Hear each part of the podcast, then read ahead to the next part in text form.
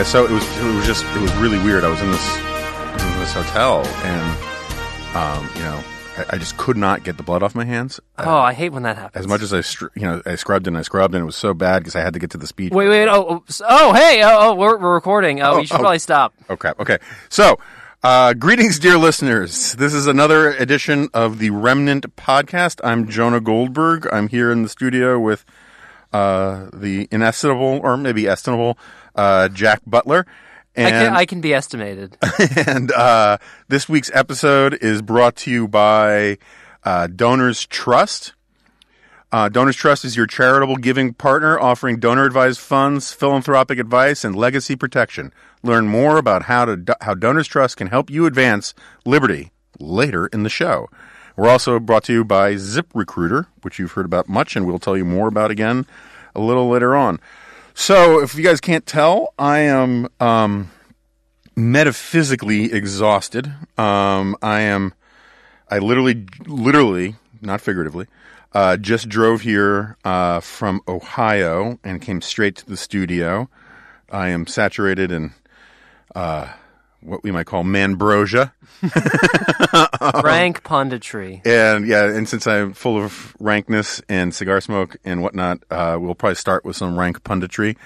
Um, I did. I do want to say first off, we'll come back to this because I want to talk about it a little more. But uh, I had a great time at Cedarville University in Cedarville, Ohio, and um, My people. your people. Well, so it's it's it was fascinating. I stayed in Yellow Springs at a really lovely inn, yeah, Mills something inn, and um, apparently, as you pointed out to me, Yellow Springs is kind of this bizarre brigadoon of hippie liberalism in the middle of Southern Ohio. Uh huh. And I actually was so fascinated by how liberal it is because Cedarville, which is right next door, is like a dry county. Cedarville is a Bible school. They have, uh, they have, uh, uh, what do you call it for church services? If you meet, not, you wouldn't call it church services. Uh, Chapel. Chapel. That's what I'm thinking. See, this is how good my brain is working. and uh, they have chapel every day for the entire school, and it's um, deeply culturally conservative. And the joke has been for generations how the two towns basically they're both in the same county cancel out each other's votes, Oh, and um, and it's fascinating. The history of it goes back because uh, Yellow Springs is where Antioch College is. uh huh. Antioch College, as you know, is first of all, it's not doing well. Uh, but second of all, it's like one of it's been one of the most famously left wing schools, you know, since the Pleistocene. Yeah. But the town has this like rich history. Like the Wikipedia page alone was really interesting. You go back to like the the McCarthy era. It was like that was it was closely monitored by the feds because if its uh, purported sympathies for communism Yeah. and Horace Mann taught at the school there at some point. It was the it was like a had a whole weird sort of not shaker, but some kind of weird sort of history to it, and it's just this odd island of liberalism. And so, like, I often tell these jokes about like if you I, when I'm trying to illustrate this point in my speech about how if you took a baby from today and you sent it back to Viking times, it would grow up to be a Viking. And if you took a baby from Viking times and you sent it to today, I usually use like the Upper West Side of Manhattan or New Rochelle to say it would grow up to be a, you know, an orthodontist or something like that. Mm-hmm. Instead, for the Cedarville audience, I said if you, you know, took a baby from Yellow Springs and sent it back to the Viking era, it would pillage the English countryside. And if you took a Viking baby from a thousand years ago and you transported it to Yellow Springs, it would grow up to, you know, sell hemp sandals on eBay. and the audience loved it. Um, and, uh, but I think it's really cool. And it, now it makes sense. That's near where Dave Chappelle lives. Uh huh. And you always wonder well, how, when you hear David Chappelle lives on a farm in rural Ohio, you kind of figure out how do that, how does that work? And it turns out he kind of, he lives basically near the Takoma Park or, or, you know, uh, Portland of Ohio. Yeah. Although I, it's possible that Athens, Ohio, might might contest that designation. It's another similar. Although that that's got its own county, Athens County, that's consistently one of the bluest uh, dots on the Ohio electoral map. I see. Um, but Rod Serling is also Rod Serling is an alumnus of Antioch College. Is he really? So, so another a famously liberal guy who came out of this bizarre yet quirky and lovely anomaly. I believe, and I, I, I will really be really embarrassed if I get this wrong, but I, I could swear that my f- friend Bill Schultz, longtime Washington editor of Reader's Digest and father of one of my closest friends, Nick Schultz, went to Antioch College and was a member of YAF there. Um, which back in those days was fighting words. And, um, but anyway, so it was a really nice time, really great bunch of people. Um, it was a weird day for me because I drove out there because I just couldn't do another planes, trains, and automobiles kind of day, and I figured I'd just stick with automobiles. And I get a text message from my wife about 10 a.m. to say that her boss, Nikki Haley, is resigning from the Trump administration. And I think I'm going to do my column about this. But all of a sudden, it was really kind of funny, sort of little Washington kind of story in the sense that my phone just starts blowing up with people text messaging me and emailing me wanting to know what's the real story, what's going on, and you know why is she doing this, and you know what do you know, and not only because I was driving, um, but also because I really didn't know very much. I didn't have much to tell people. You know, my mom calls me to tell me at 1025 as if I wouldn't have gotten news already about it. And so I, I, I'm not going to divulge any insidery information in part because I really don't have very much. I think this is it's a lot like Arthur Brooks's resignation from the American Enterprise Institute. The, it's one of these rare instances where the cover story is largely the story. Um, but I will say, and I say this purely in the in rank punditry mode and not trying to reveal any sources, that this is another great example. You know how they have that expression, it's better to be lucky than to be smart? Uh, Nikki Haley is kind of both. She, first of all, she is, you know, I was listening to a lot of the commentary um, on the radio on the way out. Everyone's talking about how she's like one of the most popular people in the administration or one of the most popular Republican women in America or one of the, one of this. She, I think, objectively is probably right now the most popular politician in America. And, uh, cause she has really high approval ratings among Republicans but she also has shockingly high approval ratings among independents and Democrats.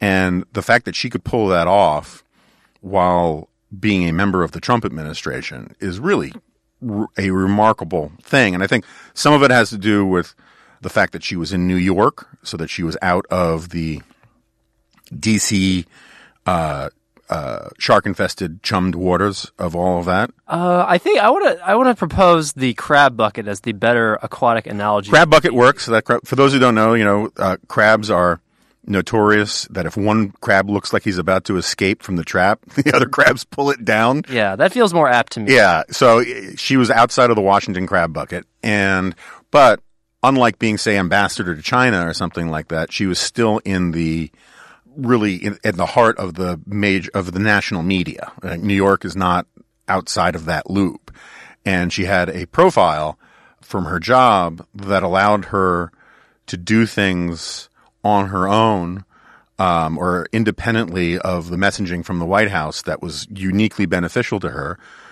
It also allowed her to stay out of a lot of the domestic controversies, which is where most of the controversies are these days. And um, as my brain starts to fall down, uh, she managed better than any other member of the administration to navigate the, the countless rhetorical traps of working for Donald Trump. You know, she has, I, I would say Nikki Haley has the best political timing of anybody in the business today. She got out of South Carolina on a really high note. They had the church shooting, they had the Confederate flag stuff and she got out while the state was still doing really well. Took this job that people had low expectations or were surprised that she was going to take. She never had to fully recant her sort of never Trumpism stuff when she was with Rubio.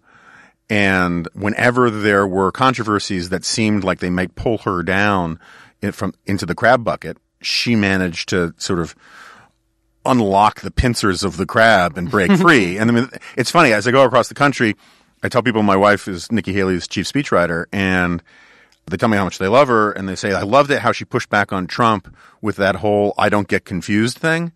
And I sometimes don't bother to tell them that that wasn't about Trump. That was a, a ill-advised comment from Larry Kudlow. Mm-hmm. But what was brilliant about the way Nikki handled that was she had good timing. She did not wait for like the second day story in the New York Times to push back on it anonymously. She didn't wait to push back it on the re- push back on it on the record within minutes or hours at the most. She issued her statement about how she doesn't get confused. And same thing with the anonymous controversy, where she not only powerfully denied that it was her, and I don't think it, I'm fairly confident it wasn't her.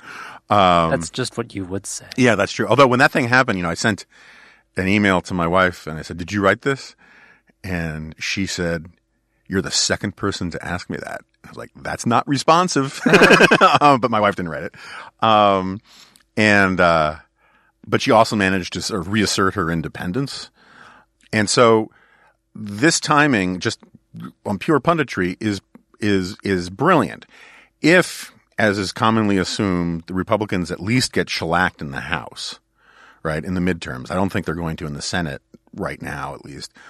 If she announced her retirement after that, it would look like you know, oh, rats sink, le- you know, leaving the you know sinking ship kind of thing, and she would get a lot of grief for you know for bailing. But by doing this and then sticking doing it this way and getting this send off from the White House, she's entirely sort of above the fray, has no ownership of any of that stuff, and she is man. You know, there's a, there's this pipe dream of sort of the Bill Kristol crowd um, that she would challenge Donald Trump in 2020. I am certainly not opposed to someone challenging Donald Trump in 2020, but it would need to have some chance of success or at least of fixing the party in a way. Uh, Doing it purely as a Pyrrhic gesture, I don't think is a really good idea. And I really don't want John Kasich to do it because I can't stand the guy. Um, Did you know his father was a mailman? I've heard that.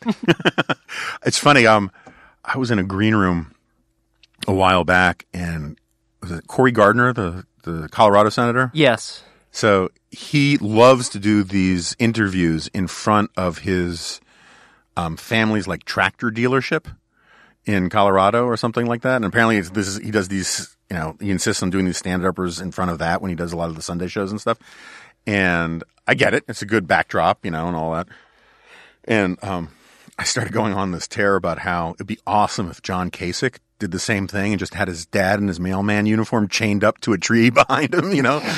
um, but uh, and so anyway, I think you know uh, Nikki was smart to say that she's not going to run against uh, Donald Trump in 2020 because the only way that would ever make sense for her to run against Donald Trump in 2020 if it was obvious that Donald Trump was either not going to run or was so damaged by something that Mueller found or you know uh, some you know really unfortunate living creature that they found in the trunk of his car or something like that that uh, you can't plan on those things, but by staying loyal, she has managed to do something that no one else has done. She's, as, at least as a politician, she's the only politician to work for Donald Trump who has had her reputation not only not diminished, but literally enhanced. Right? I mean, even Mattis, who's not a politician, so it doesn't really count, he's taken a lot of slings and arrows. And while people respect him, it's more of like the kind of thank God he's there as a circuit breaker kind of thing. It's not like, oh my gosh, I want him to run for president one day. I don't think Mike Pence has helped himself very much at all as Donald, Donald Trump's Renfield, the way he acts. And um, meanwhile, Nikki has managed to Nikki Haley's managed to be a defender of the Trump administration and therefore popular among the sort of the MAGA crowd. But she's also remarkably popular among the anti-MAGA crowd. And she's she's arguably the most unifying figure, more so than our friend Ben Sasse, um, who has earned the ire of a lot of the MAGA people, than anybody else in the party. And you know, I I wish her well. I hope good things that good things happen. But it's it's just kind of a remarkable story, and um, and she I do think she's kind of a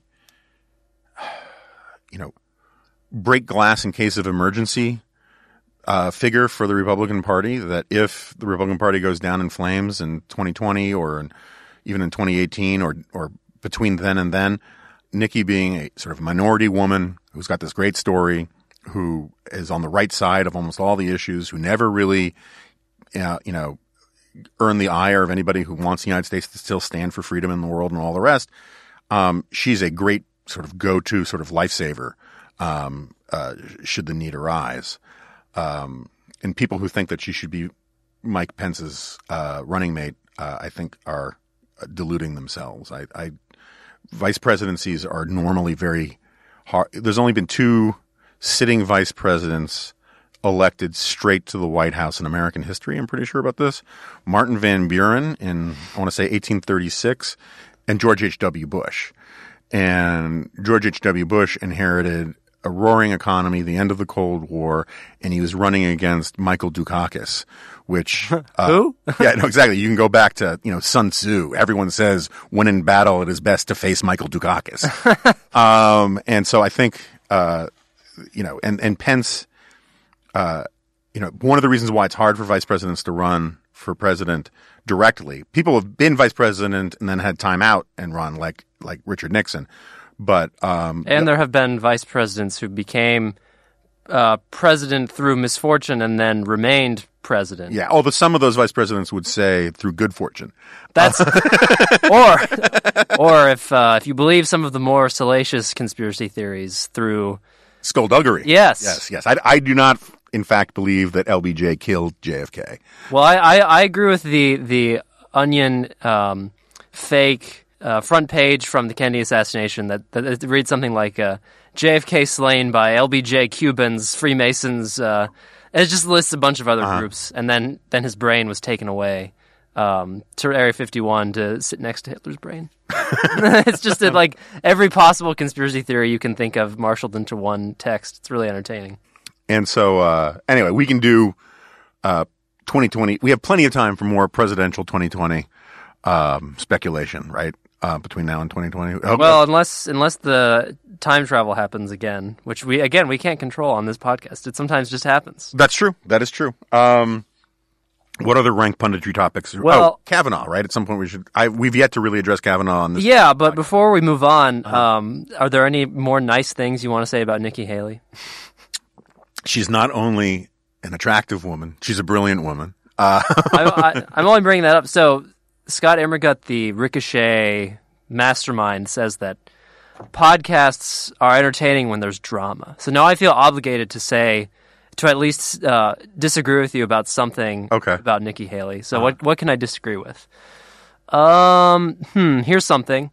Perhaps is can she truly have here? Okay, here's a good thing. Can she truly can she maintain this image of an incredibly popular politician if she reinserts herself into the fray?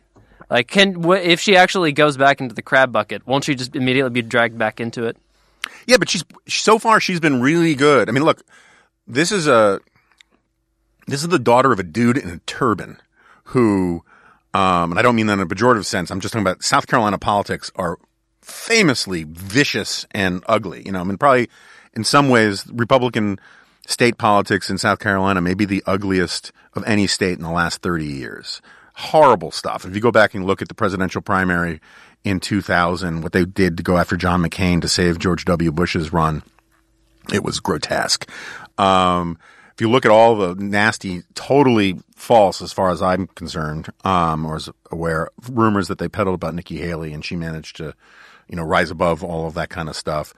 Um, she's one of the few governors that successfully managed controversies about like the Confederate flag in a way that didn't cost her huge amounts of popularity with Republicans. And um, I think she handled her family's first IRS audit at the age of 14 as the family accountant. So she's this shockingly imp- impressive Wow. person Can I can I hire her?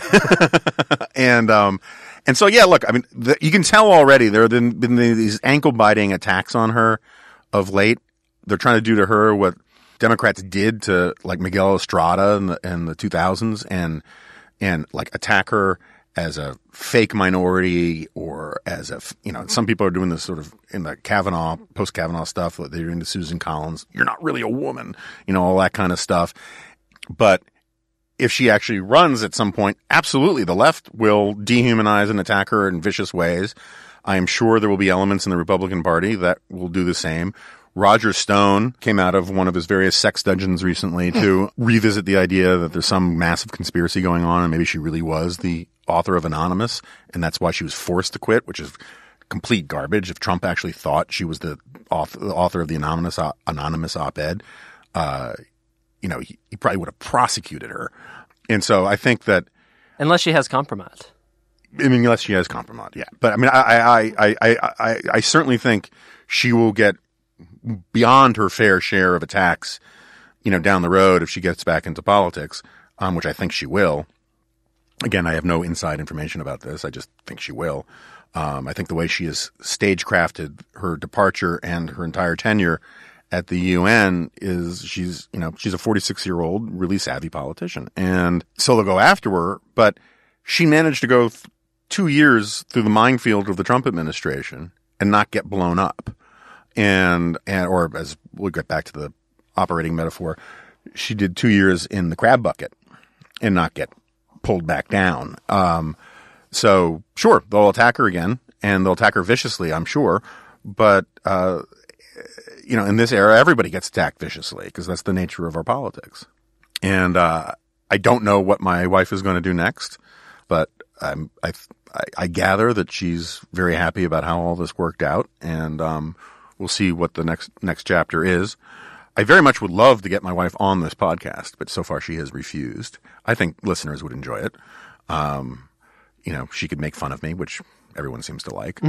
um, and we could talk about Alaska and dogs and whatnot. Anyway, so um, speaking of viciously attacking people, I guess we should cover the Kavanaugh thing. I've gotten a lot Yeah. of. I know I'm not going to dwell on it long. I thought that, uh, you know, and I, I don't want to do the full Santa and Miracle on 34th Street and send all the Macy's cu- customers to Gimbels, but I think the the editors podcasts, the last couple of them, and the McCarthy Report ones, and actually the commentary ones. That I don't know if you know, the commentary is this little niche podcast, Uh, yeah, I think I've heard of it. and um, they all were great on Kavanaugh, and you know I learned a lot from them. And since it's in the rearview mirror, we don't need to dwell on it too much. I do. I gotten a lot of pushback from my position, which is that first of all, I think it was the best of a lot of bad um, choices or or, or outcomes. Um, I do think the damage done to Kavanaugh is real. Um, I do think the damage that is being done to the court is real. I think I don't want to hear another friggin', you know, Democrat or you know MSNBC host talking about how only Republicans are attacking or eroding democratic norms um, when these people are saying um, screaming at the top of their lungs that the Supreme Court is now illegitimate and how dare you, you know, compromise the integrity of the Supreme Court. And so now the Supreme Court is illegitimate, it's, it, it's screaming the Supreme Court is now illegitimate is a way to illegitimize the Supreme Court.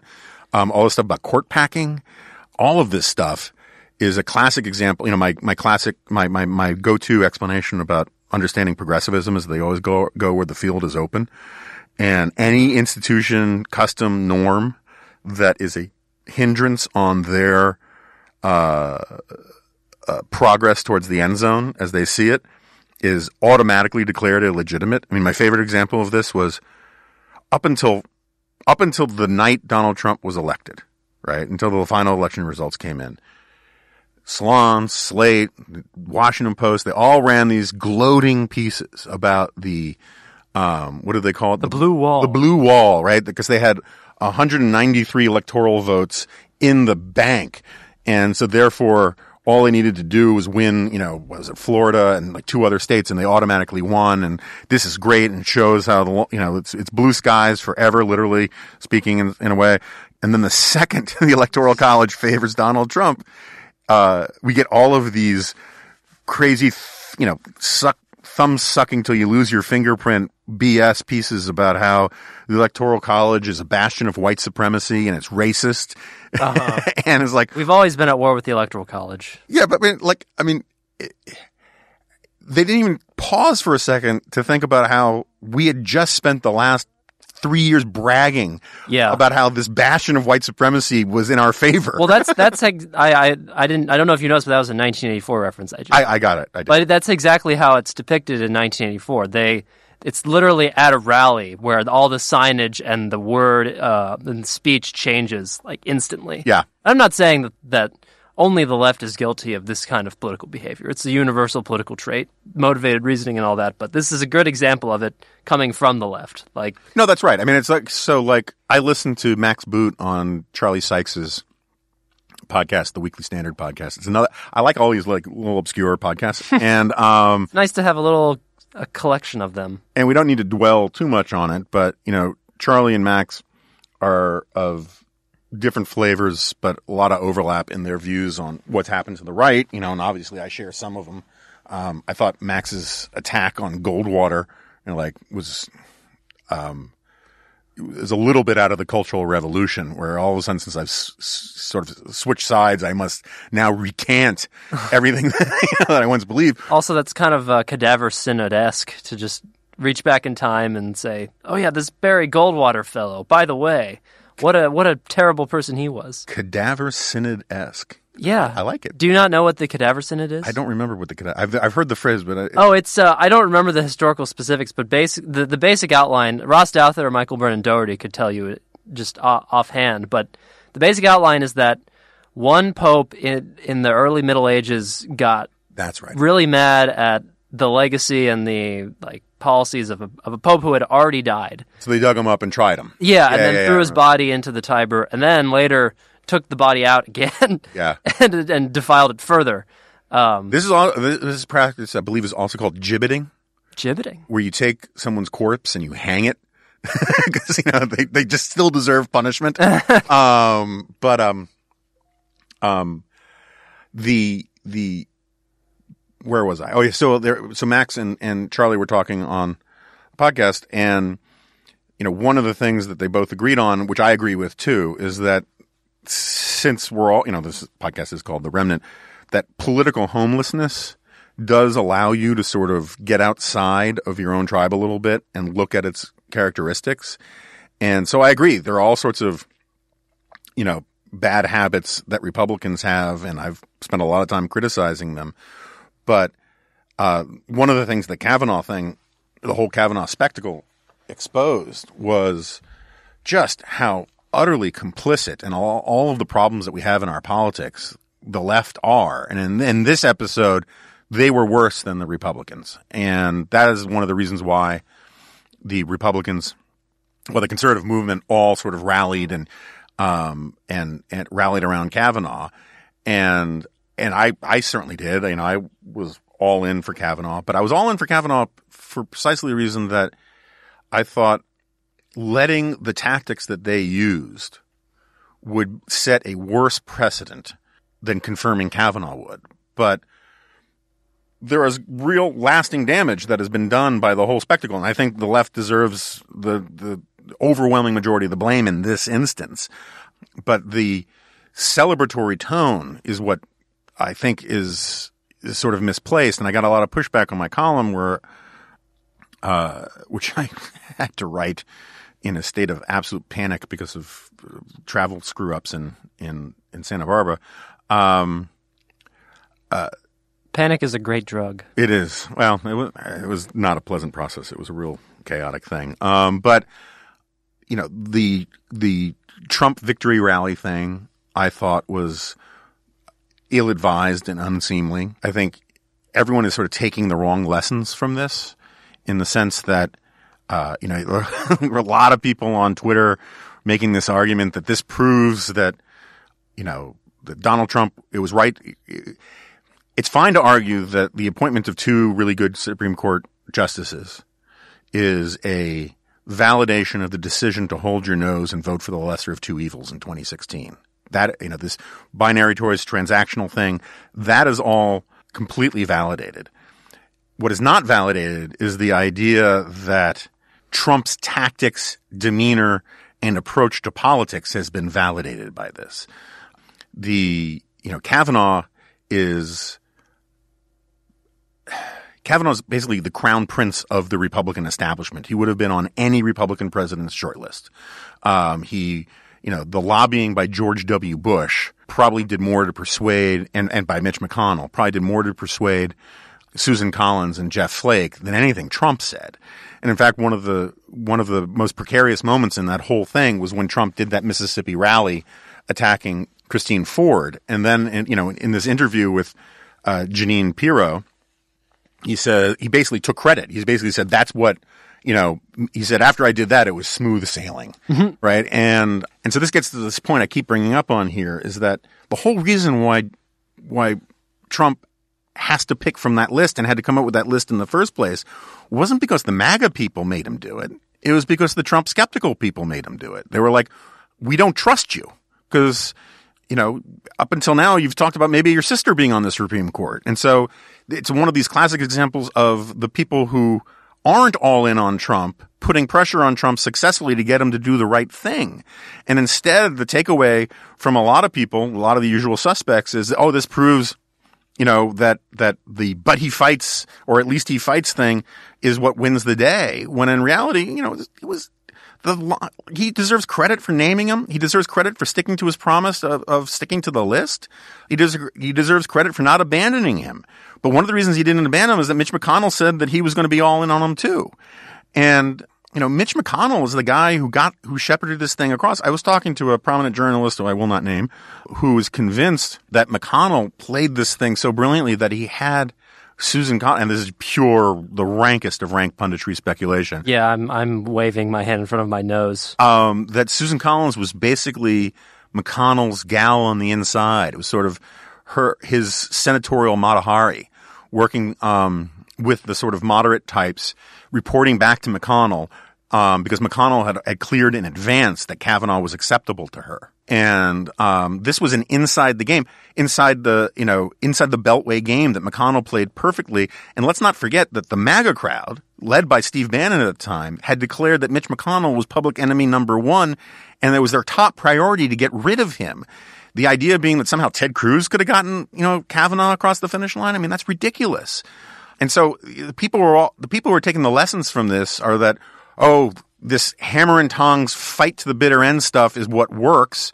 And it's only when the establishment caves into Trumpism that we get these kinds of victories.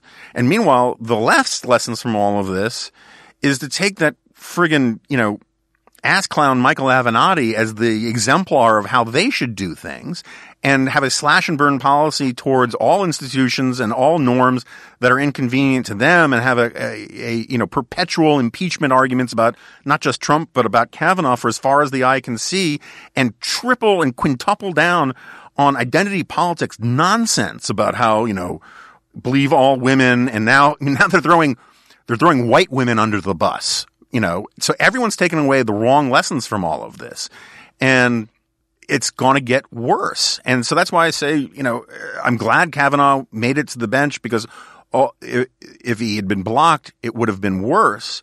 But the lessons taken from this are all bad. And, you know, this is why we're not going to be able to have nice things for a while. uh, but speaking of nice things, um, we should talk about our first sponsor, and that is Donors Trust. Let's talk for a minute about Donors Trust. Since you're listening to this podcast, you demonstrate a care for bedrock American principles.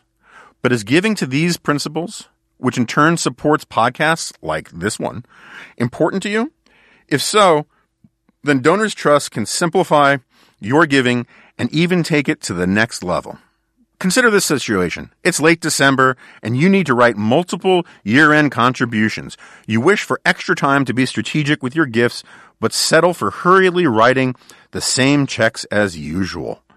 Or consider this situation. You just received an unexpected inheritance or sold your company and want to reduce your tax burden while supporting some liberty loving charities.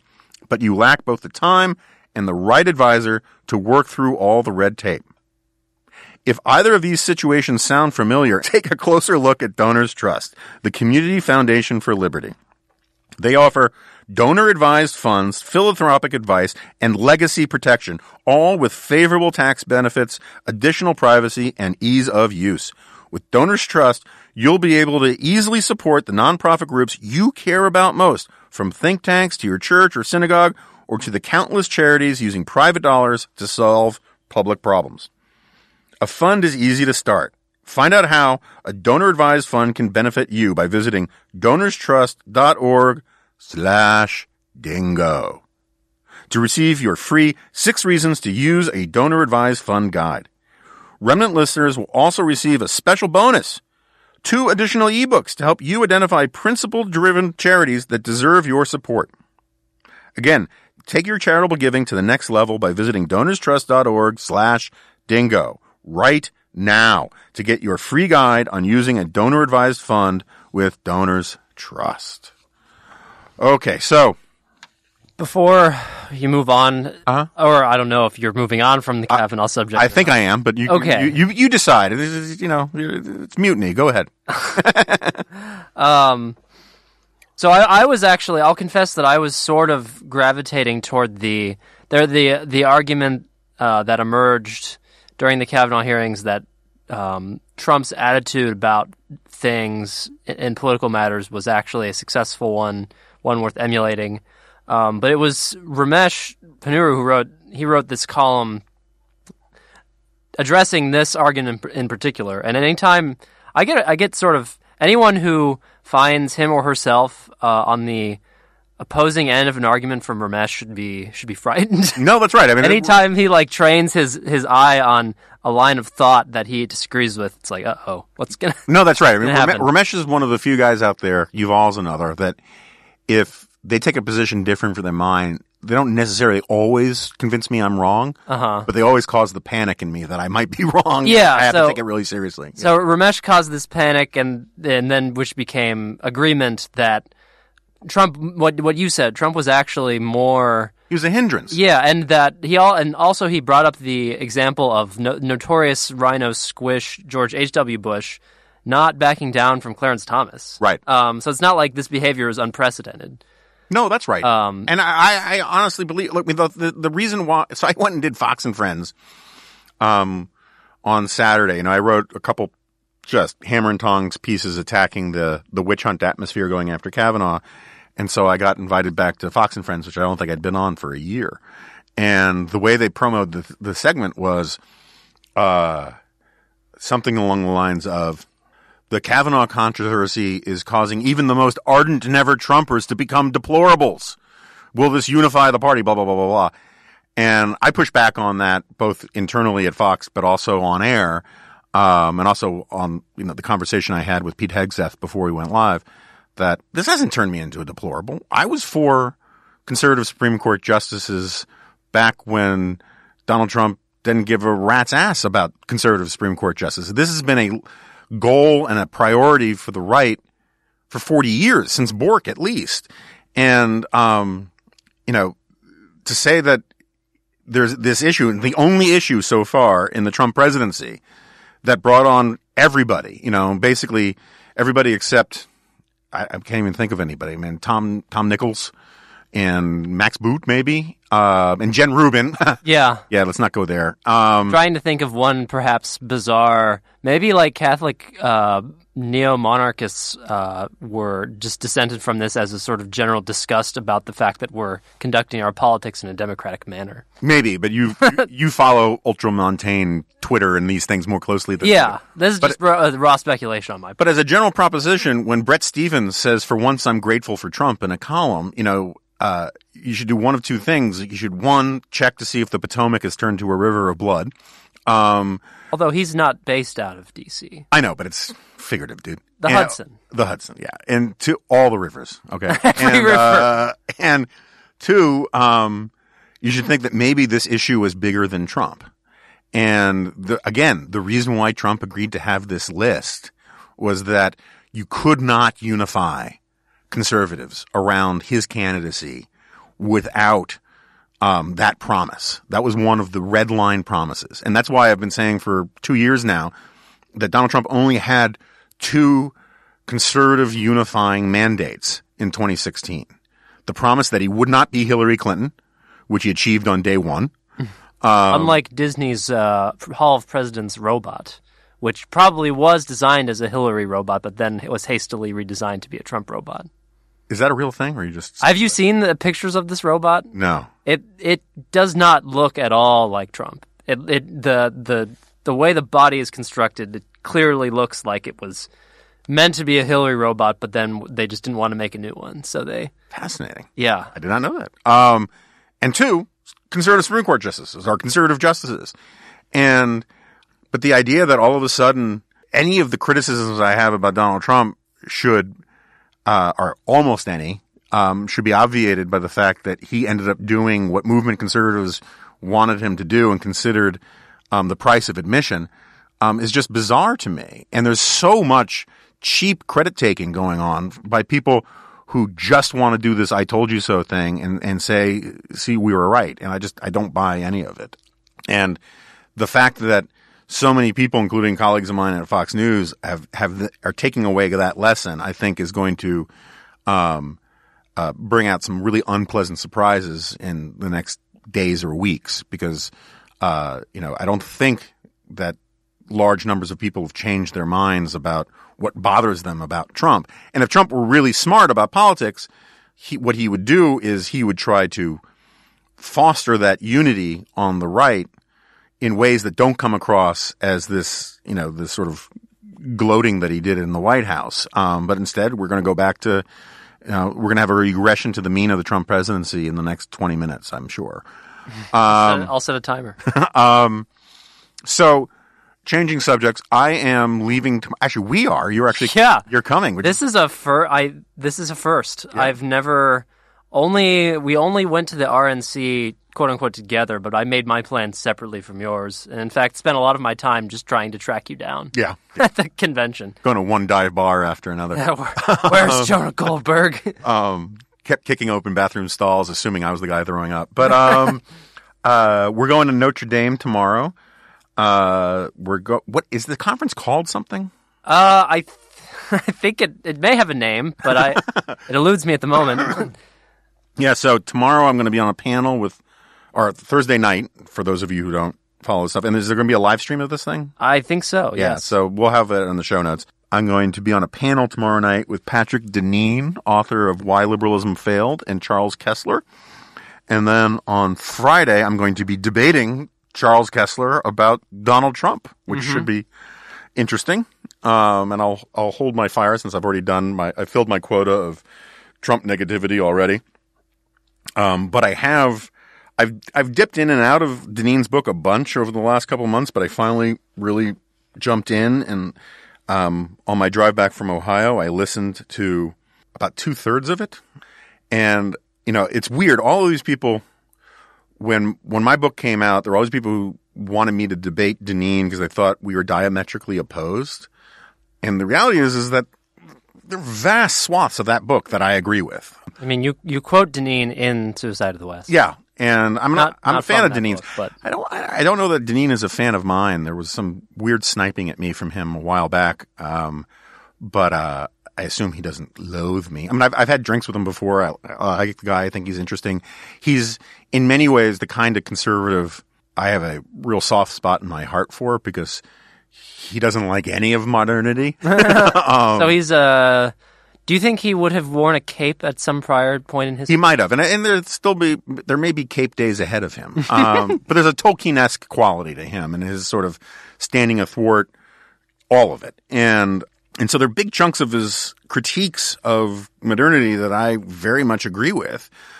Where I, but I also have some profound disagreements. It's funny. It's, it's sort of like so the Pinker book, Steven Pinker's book, Enlightenment Now, is sort of a much bigger version of the appendix of my book. And the appendix of my book, which which Jack did heroic effort on, is just a sort of beat the reader over the head with all the data about how things have gotten better, right? How Correct. social improvement, economic improvement, all of these things have happened.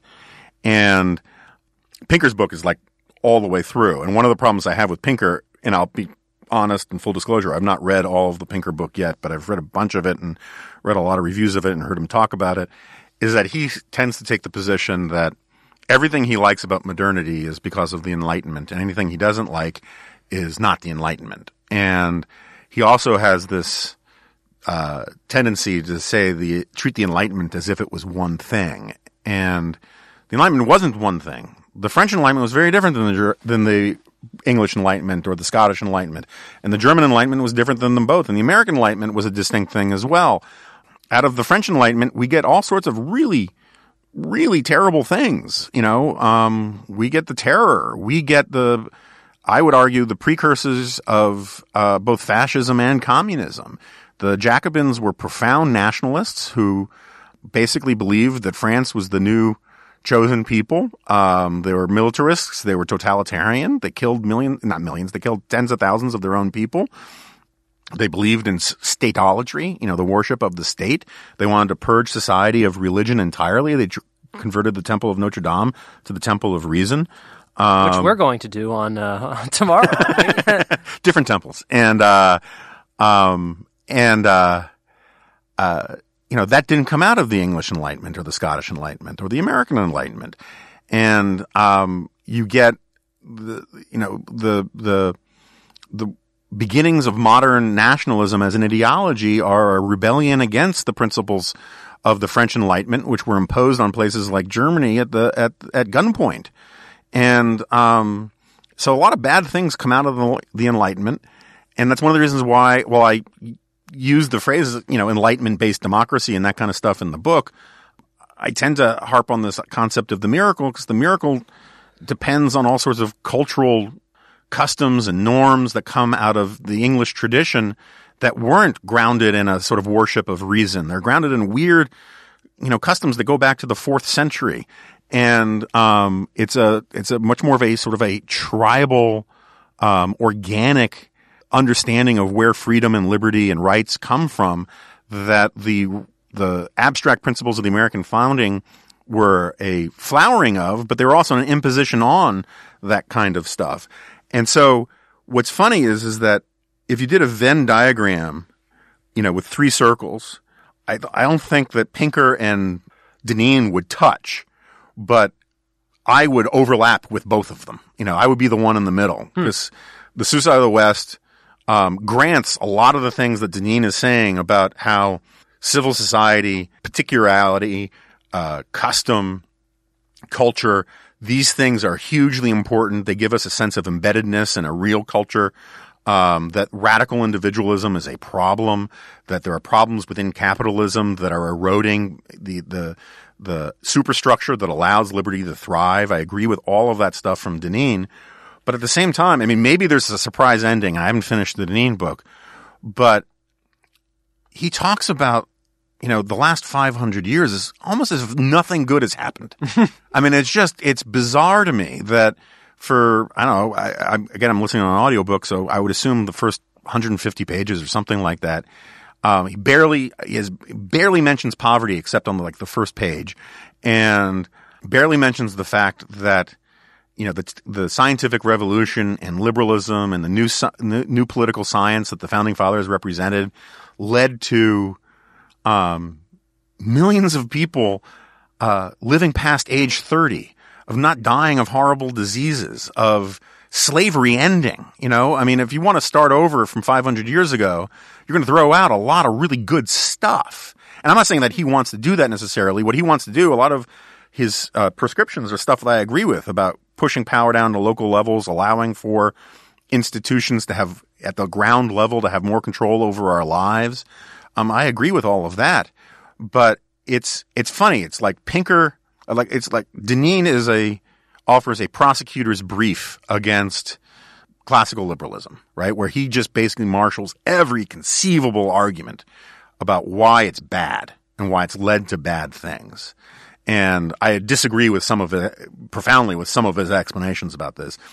And Pinker offers like the argument from the, the defendant where it's just all good things, right? And I mean, I, am not trying to make myself seem like I'm this vital center guy who's, you know, um, above it all, but, uh, part of my whole definition of conservatism is that, um, there are trade-offs to everything and that good things have a downside and bad things have an upside. And, uh, Deneen's indictment of liberalism is, is profoundly bleak um, and I think just really overwrought. And and Pinker's washing away of custom and tradition, which he did not do in Blank Slate um, uh, near as much. He you know he had kind words for Burke in the Blank Slate, and yeah. he doesn't in Enlightenment now, right? Yeah. Uh, I'll say an acquaintance of mine, Jason Willick of the Wall Street Journal, pointed this out in an essay in uh, Modern Age. He's distinguishing between old Pinker and new Pinker. Yeah, and I think Burke was part of the Enlightenment, part of the English Enlightenment, or the Scottish Enlightenment, or whatever you want to call it, the good Enlightenment. But he was a conservative critic from within it, uh, noting that you can't go too fast, that you have to take account of the little platoons of civil society, you have to take account of the sort of organic nature of culture, and you can't just ride roughshod over it. That's why he was he was very favorable or very sympathetic to the American founders and um, in our cause, but uh, extremely critical of what the the French were doing and reflections on the revolution in France. And and it seems to me that that's sort of the middle way is that you want to have an organic understanding of, of your own traditions, that you want to raise people in these civilizing institutions within your own traditions and your customs and your culture, but you also want to make room for air conditioning and penicillin. um, and and it seems to me that's the compromise. That's sort of the golden mean between these two. It's so it's so cool for me to be a centrist on this stuff. Anyway, but we'll talk more about this, I'm sure, after I finish the book and after we do this this debate thing. Um, Yeah, I hope he doesn't listen to this podcast. Otherwise, he'll know everything you're going to say in advance. Oh no, I actually it was funny. So I'm you know I'm doing I'm making good time in my car and I'm taking notes with while keeping my eye on the road. So it it it it, it looks like I was writing a note, you know, identifying my killer. the handwriting is just like all down the page, but I have lots of notes on it. And you know, I think he could have he would have benefited a lot from reading more Schumpeter, but that's for another time. Um, but we should. But what is for right now is ZipRecruiter. ZipRecruiter for all time. Zip, ZipRecruiter is eternal. It's the alpha and omega of all podcasts. Um, As long as you restrict that to the podcast, because you were you were inching toward blasphemy there. Uh, that's fair. That's fair. That wouldn't be smart. so you know what else is not smart? There are job sites that send you tons of the wrong resumes to sort through. That's not smart. There are job sites that make you wait for the right candidates to apply to your job. Not smart. You know what else is not smart? Using your relatives to fill in at work while you look for staff. But you know what is smart? Going to ziprecruiter.com slash dingo to hire the right person. ZipRecruiter doesn't depend on candidates finding you, it finds them for you. Its powerful matching technology scans thousands of resumes, identifies people with the right skills, education, and experience for your job, and actively invites them to apply so you get qualified candidates fast. That's why ZipRecruiter is rated number one, number uno, numero uno by employers in the U.S. This rating comes from hiring sites on Trustpilot with over 1,000 reviews.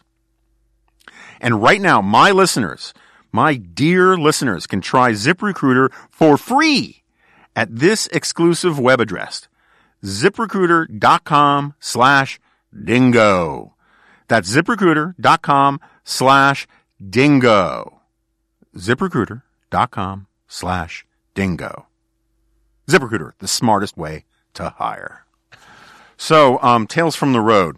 As you may recall, there was a time when, in my mostly playful denigration of you on this podcast, that I used to make various uh, um, over the line, inappropriate uh, S and M jokes about you, and uh, because my wife and others convinced me that that was a little too much, um, I held back. I, I, I refrained from doing that. Apparently, not everybody noticed. Uh huh.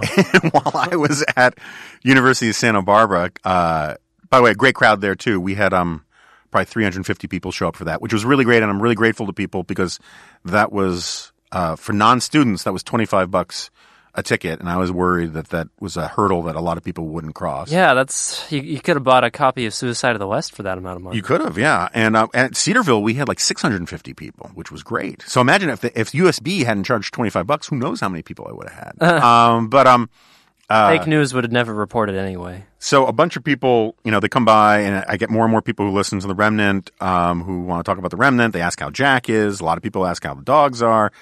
And one guy comes up and he's got like a tote bag and he says, I've, I've got a gift for you. And, you know, uh, I was hoping that this would be a replay of what happened in Oklahoma City and he would give me a bottle of scotch as, as some of the greatest Americans who ever lived did.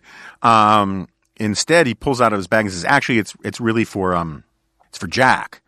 And it is a dog's choke collar, like the kind you have for like a Rottweiler. And I had to, and I didn't know how to respond to this. There were lots of people waiting in line for book signing. And I just was like, thanks. And I, I said that I, you know, I kind of don't do those jokes about Jack anymore. And, uh, he's like, oh, I, I, I hadn't realized, but he didn't take back the choke collar. So I have it if you want, if you want it. Um, Uh, pass.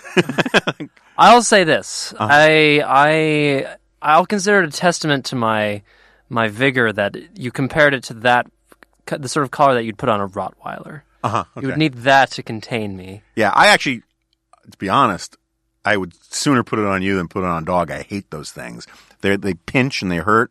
They're for Uh, do do I want to know how you know that? because I know what they're designed to do, and um, and I understand some people use them for training and all that, but uh, I'm I'm pretty decidedly against it. We used it very briefly on Zoe, and we hated it back when she was threatening to kill all sorts of uh, dogs. So, and then um, last night in Ohio at Cedarville, um, this guy came up to me and he says, "I have a present for you." I was like, "Okay, now I'm getting my scotch." and then he said, "And I thought about bringing you scotch."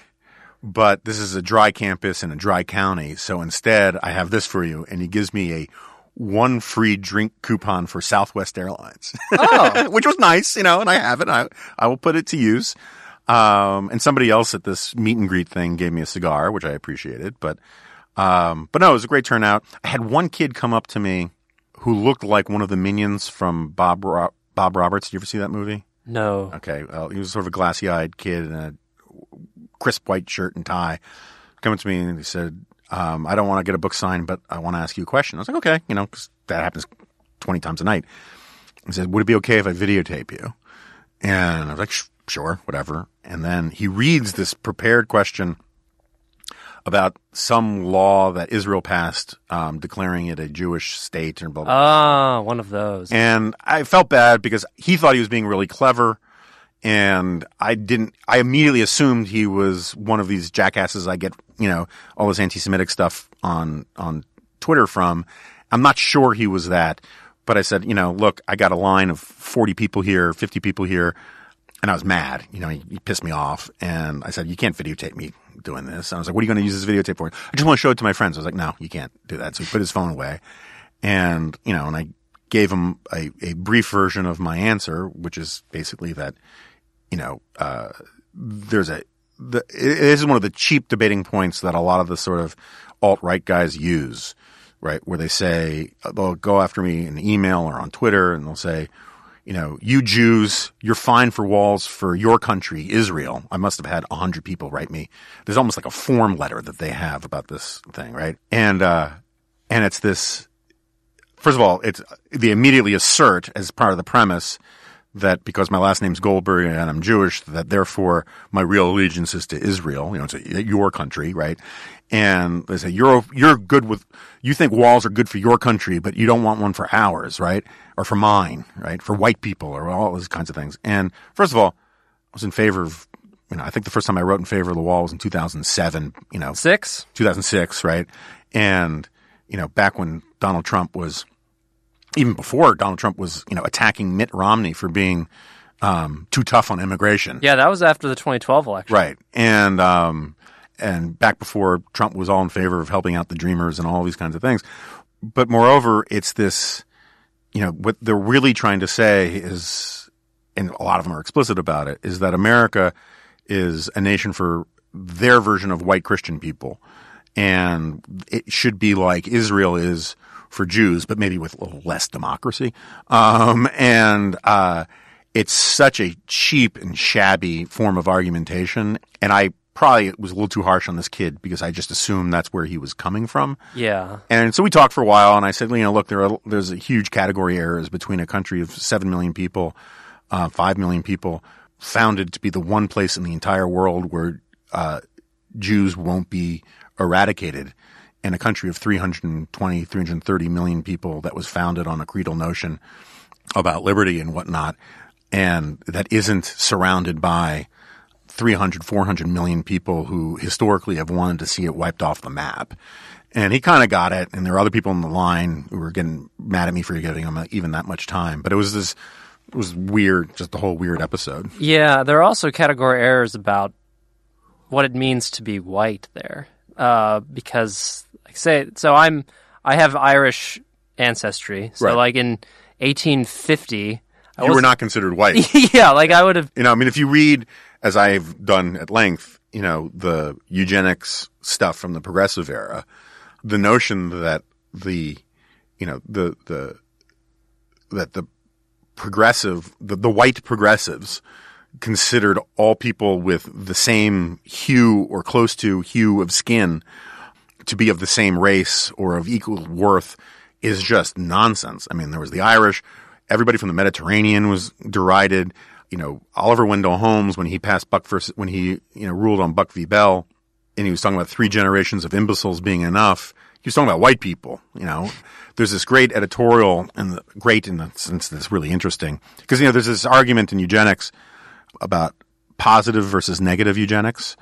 You know, basically, do we uh, intervene aggressively to breed better people, or do we just create a system by which the worst people die off? Okay, and um, Where do you come down on this? so well, so the, so the funny thing is Herbert Croly, founder of the New Republic, the you know the author of the Bible of American Progressivism, the Promise of American Life, huge influence on the progressives. Um, he wrote an unsigned editorial, so uh, for the New Republic, saying that this is a false choice. that obviously it's not either or; it's both and. And what we need to do first is create a system where the unfit just die off on their own or are weeded out from the what, what Margaret Sanger called the garden of humanity. And then once we've taken care of the, the low hanging fruit, as it were, um, we can talk about more positive steps in genetics and, and eugenics. And there's also just the problem of, of people identifying themselves as white. I mean, this is this is a you know a bad turn, and this is another example of one of these things that you know the left. You know, they love to use me as a Shabbos goy on NPR when I'm attacking Donald Trump and all that kind of stuff. But when um, I, whenever I point out that the left deserves, you know, a lot of the blame for where we are today. I mean, it was the the election of Donald Trump is impossible if it hadn't been for the fact that, first of all, Hillary Clinton was profoundly corrupt and awful and all that, but more broadly, that the left had been gloating for decades about how you know white culture whites were going to become a minority, we're going to get rid of quote unquote white supremacy, how um, you know the legacy of quote unquote white America um, was just one of racism and bigotry and genocide and imperialism and all of these terrible things, and how this great demographic transition was going to come along where all of those customs, all the customs of white America were going to be overthrown for this new multiracial society. And then they're shocked to find out that some people take offense at any of that. And that, you know, if you force people to say, you know, if you go to your average decent Christian, you know, blue collar white guy and say, everything that you associate with being an American, everything you associate that your father or your grandfather or your great grandfather did is, is, was just pure evil and horrible. You're not going to get a lot of them to say, "Oh my gosh, you're right." You're going to get them to say, "Wait a second, you know, my grandfather fought in World War II. I thought that was pretty good." Or, you know, my dad built a company or or you know, my my uncle was a deacon and you know and helped homeless people whatever you know you get people to sort of all of a sudden get defensive about their whiteness. And then all of a sudden you get people identifying themselves on the same identity politics terms that the left is celebrating for their side. And that make america great stuff and all that you know which obviously i had problems with part of it was you know a, a somewhat healthy backlash against that stuff the problem with it is it gets hijacked by people like Bannon, you know, who go around saying, you know, let them call you a racist and a nativist, wear it as a badge of honor. And you end up getting this situation where um, you get people not saying, instead of saying left wing identity politics is wrong, they say we have to surrender to it and have right wing white identity politics. And I think all of that is incredibly pernicious and dangerous. But anyway, I didn't mean to get into all this. I just wanted to rant about that kid at Cedarville. Any other rank punditry items that you Uh, can think of? Um, may I may I advance a theory about what's go- what's wrong with America or You what's may. happening with? Um, so I know you're not a Lost fan. I don't want to get into arguments about the show's ultimate legacy, but there's a relevant storyline here for for uh, America today that I want to I want to revisit. I think it's in season three, maybe season four. Ben Linus, the sort of wormy character, uh, his daughter has been killed by Charles Widmore, who the two of whom are sort of vying for control of the island. And once this happens, Ben Linus is shocked because, and he says his reaction to this is he changed the rules. And so then he then sneaks into Widmore's off-island abode and tells him, "Look, man, basically, look, man, you changed the rules. Now I'm gonna come for you." And Widmore is like, "Okay, well, I'm, I- I'm, I'll be ready. I, I understand that we're having this conflict, and I'm not backing down either." But I keep thinking of this moment because I feel like the tribal politics in America is that's that scene. Both sides have internalized a sense of the rules being changed, mm-hmm. or the most tribal elements of each side, and and in both senses, they both see a justification for escalation.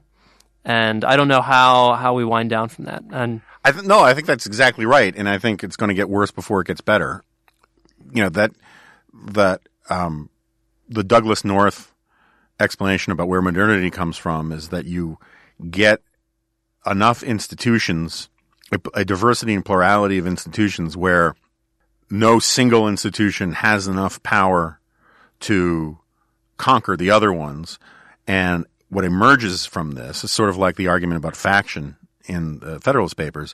What emerges from this is a consensus that everyone needs to abide by the rules, even when they are in the short term disadvantageous to one of the players, um, on the assumption that turnabout will be fair play and that um, you need neutral rules for the society for everything to work. And, and it's sort of like in de- you know in, in, in developmental um, economics and politics, you know, the rule is, you know, the first election is not nearly as important as the second election because it's the second election that proves, because, you know, the, the, the old joke is, is, is as one man, one vote, one time. And you elect a dictator and then he says, okay, I'm in. Yeah. No more elections. that's why the um, the election of 1800 was so significant Right. uh, in America because Right. it was the first time that uh, power peacefully transferred between two parties. Right. Right. And, um, and so that's like, remember when I taught that class out at Hillsdale when you were still a student there? Yes, I remember. So, uh, back when I was in the uh, Charles Manson bungalow, uh, you guys convinced me that um, uh, I should have a party because what was her name um, from Wall Street Journal? I'm spacing. Um, she had a party. Oh, Kim Strassel. Kim Strassel, right? So Oh. the argument was she was the one who started the tradition because she had a party for the students at the end of the class Oh. at, at the bungalow and served them beer and whatnot. And I pointed out that no, she did a nice thing, but by me doing it the second time, I turned it into a tradition. Uh huh. And um, and so anyway, I think you're absolutely right that the place we're at. This is this is my point about the Kavanaugh mess, is that both sides have taken the lesson that it needs to be a zero sum tribal war where you press every advantage as best you can because the other side can't be trusted to play by the rules, so we can't play by the rules, right? No unilateral disarmament for as far as the eye can see. And the that is a really hard in terms in terms of game theory. It's a really hard dynamic to get out of, and um, and that's why I think we're going to have sort of um, you know Chicago way politics. Every time they bring a knife, we're going to bring a gun. Every time we bring a gun, they're going to bring a you know intercontinental ballistic missile, and um, and it's going to be reprisals and that kind of stuff um, for far as the eye can see, and and so this is one of the things that drives me crazy about just to get back on the Trump thing is I absolutely think that Donald Trump is violating democratic norms. This is sort of where we started, and Trump's biggest defenders are well, he was elected to be a disruptor, right? And so it's okay for him to do that, right? But what they always leave out is that once you violate the neutral norms of the game or the established norms of the game, you you can't expect everyone else to respect those norms. And what they want is for Trump to be able to violate whatever norms he wants, and then they want to scream bloody murder when other players in the game violate norms too. And so, you know, I think what the anonymous New York Times writer did was terrible. It was a violation of trust. It was a violation of norms. It shouldn't have been done. But the idea that we should condemn that while celebrating all of Trump's violations of norms is just silly. Of course, the other players in the game are going to not adhere to the rules anymore if they think their their opponents are not going to adhere to them. If you know, it's like saying that we're going to play chess and all of my pawns get to move like queens. but how dare you do the same thing with your pawns? it's just not how it works. And so what we have now is this argument where everybody's offended. This is what I wrote a column about this a while back about how it's not so much that we're getting rid of our norms, it's that we're weaponizing them. We want to use the norms any way we want. And at the same time, condemn the other side for violating them. This is the game that Mike Pence makes whenever he has to defend Donald Trump about anything and someone criticizes him or goes outside the, you know, colors outside the lines. He always expresses his wistful disappointment that so and so would violate some tradition and blah, blah, blah, blah, blah. And then when someone says, well, you know, what about the traditions that Donald Trump violated? And Pence goes, well, we all know that Donald Trump was, a, was elected to be a disruptor and blah, blah, blah, blah, blah just because you're elected to be a disruptor is not a warrant to say that you get to violate all the norms and no one else can. That's just not how life works. But anyway. So I, I, brought this up, I believe, last time. So we're still conducting a survey of NR podcast listeners and would greatly appreciate your feedback. To take the survey, please go to podcasts.nationalreview.com slash survey 2018 or to our podcast Twitter page at NR Podcasts where the link will also reside. Um, and also, we'll put a link to it on the show notes at jonahgoldberg.com. Yep. Some of these uh, survey results, I'm only privy to. I, am not privy to them, but the the National Review podcast overseer uh, sends me screenshots of uh, results that favor this podcast. So I listeners have gotten the uh, message that they should try to hack the survey in our favor. So thank yes. you. Well, no, no. It's just that if you're enthusiastic about this podcast, you should make yourself heard. And Yeah. if you're not enthusiastic about this podcast, you should go about your life. You got better things to do. Yeah, a- and people who listen to this podcast, despite not being enthusiastic about it, remind me of the people in surveys who say that they are religious but not spiritual. Instead of spiritual but not religious, I want to meet these people. I want to people who just are in it for the ritual. Um, and uh, oh, I had lunch with Scott Immergut, who's the, as we mentioned earlier, the head honcho for um, Ricochet, where I am on another podcast, GLoP. And uh, we had lunch in Santa Barbara at this place, La Super Rica, which is awesome. Highly recommend anybody who um, has a chance. Um, it's it's real old school, no frills uh, Mexican kind of taco place. It's really fantastic. And um, and Scott said nice things about Jack, but we don't need to dwell on that. And um, we? It's bad for my ego. but that's where you can find your podcast, The Young Americans. Mm-hmm. Yes.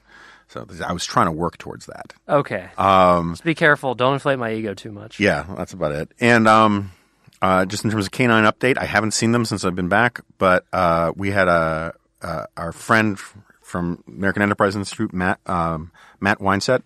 Oh wow. Okay, this is his first remnant mention. I know. I figured it's the least I could do, and uh, I mean, I did pay him American currency too. But Yeah. um, uh, he dog sat because my wife and daughter were out of town while I was out in California, and and because I already agreed to do it for someone else. yes, weekend. and so uh, he, by all accounts, did did did well, and it was a little heartbreaking that the fir- I always, as you know, I always ask for proof of life pictures to make sure that everything's going okay. Mm-hmm. And uh, the first picture he sent was of Pippa, the English Springer Spaniel, just curled up in his lap, sleeping. Yeah. And it really was kind of like, you know, it felt a little bit. There was a sting of betrayal to it. she is a little bit of a hoe. Um, she is a cheap date. yeah. Um, but we love her for it. Um, and uh, other than that, uh, check out our Twitter feed at, at Jonah Remnant.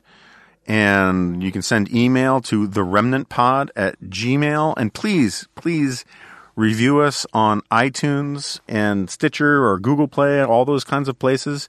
I noticed last week that briefly uh, the editor's podcast was just one notch below us on the rankings on iTunes, which Wow, that's frightening. it's terrifying, and uh, that it really cannot become a regular thing.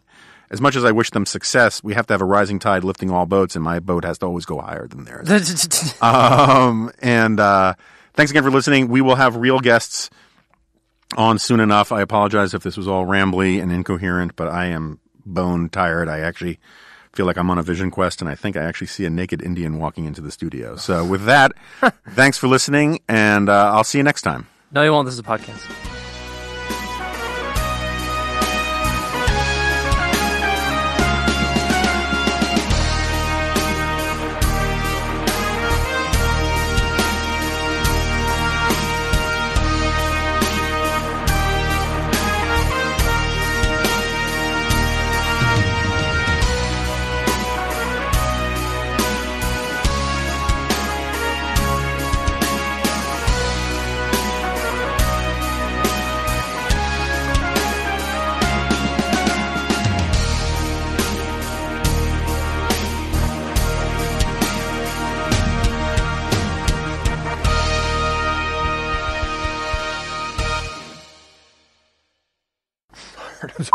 Do you want me to splash cold water on your? No, I already did that. Okay. Um, Do you want me to slap you? Do you want me to give you an adrenaline injection? uh, no, but this is gold. Gold, I tell you.